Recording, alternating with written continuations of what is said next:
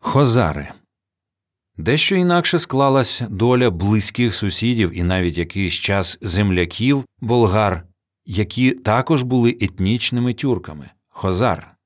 Це один з народів, котрий входив до Західної конфедерації тюркського каганату. Етногенетичною колискою хозар був Північний Кавказ, краще сказати його східна прикаспійська частина. Туди вони прийшли приблизно в V столітті разом з племенами савірів або сабірів, а також з тюрками гунами, деякі автори взагалі не розокремлюють гунів та хозар.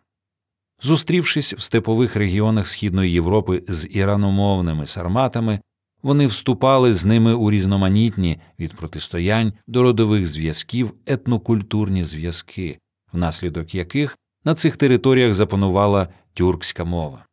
Цей процес завершено лише в XI столітті в період занепаду хозарського каганату, а до цього часу, протягом 4-5 століть, на північному Кавказі, на землях сучасних Дагестану та Азербайджану, хозари формувалися як самостійний етнос. Зрештою, і сам етнонім Хозари був відомий і раніше, ще з часів їх появи між Чорним і Каспійським морями. Походження етноніму Хозари непевне, але його виводять з тюркського газ, що означає і мандрівник, і кочовик.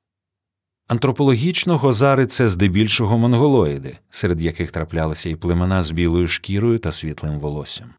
В них були круглі голови, пласкі носи, вузькі очі з короткими віями, мали довге волосся.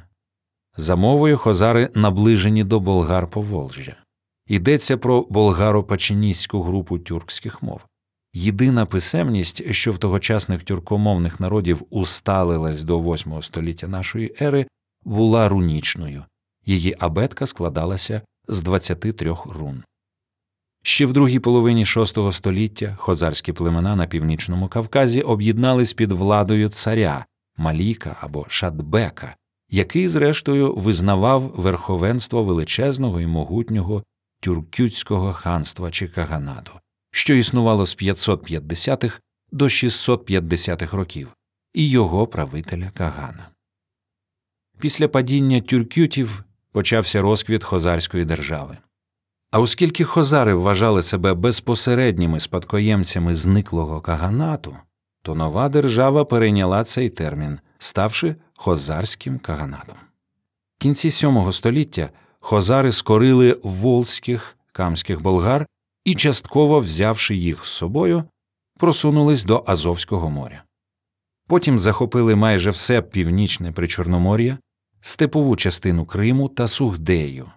На зламі VIII століття під протекторатом хозарського Кагана перебуває вже майже вся гірська частина півострова, та й Херсонес був під зверхністю хозарського намісника Тудуна.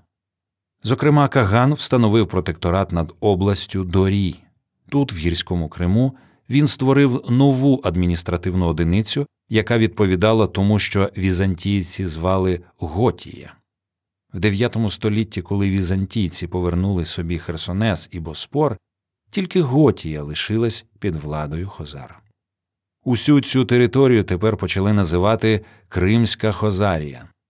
Вона застерегла собі право на збір данини, зокрема і зі слов'янських племен. Загалом володіння хозарського каганату в період його розквіту сягають від Кавказу до Ками та від лівих притоків Волги до Дунаю. Головні доходи Каганат отримував від торгівлі, контролюючи давні шляхи між Середземномор'ям та Азією, збираючи перевозове мито та іншу данину. Можливо, саме тоді і засновано місто, відоме як Чуфут-Кале або Кирк'єр. Про це свідчать ознаки розповсюдженого в Криму мурування кріпосної стіни, подвійний, внутрішній і зовнішній кам'яний панцир, засипаний всередині щебнем. В сьомому столітті хозари були язичниками, славили богів дороги, місяць, а головним божеством в них вважався Тенгрі-хан. Вагу зберігав культ пращурів, на верхів'ях пагорбів ставили кам'яні стовпи, балбали. Культ Тенгрі властивий не тільки хозарам, а й давнім тюркам, які стали пращурами кримських татар. В історії хозарського каганату є відомості про те, що в північному Каспії з'явились ісламські суфії місіонери, які в 11-12 столітті ототожнювали Аллаха з Тенгрі. Невідомо, чи це було щирим переконанням мусульманських віровчителів, чи спробою прилаштувати доступ до вчення через місцеві вірування.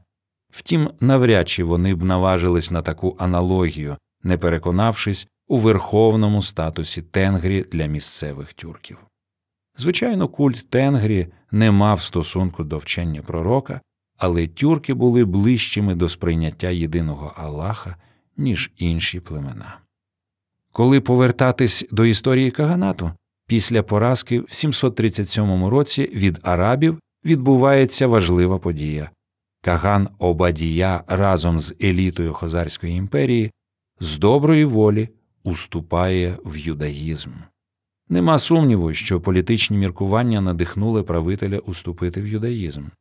Прийнявши магометанство, він би духовно узалежнився від халіфів, а в християнстві містилась небезпека перетворитись на церковного васала Візантійської імперії. Юдаїзм же був авторитетною релігією, священні книги якої поважали і християни, і магометани. Він здіймав їх над іншими варварами і водночас оберігав від впливу халіфа та імператора.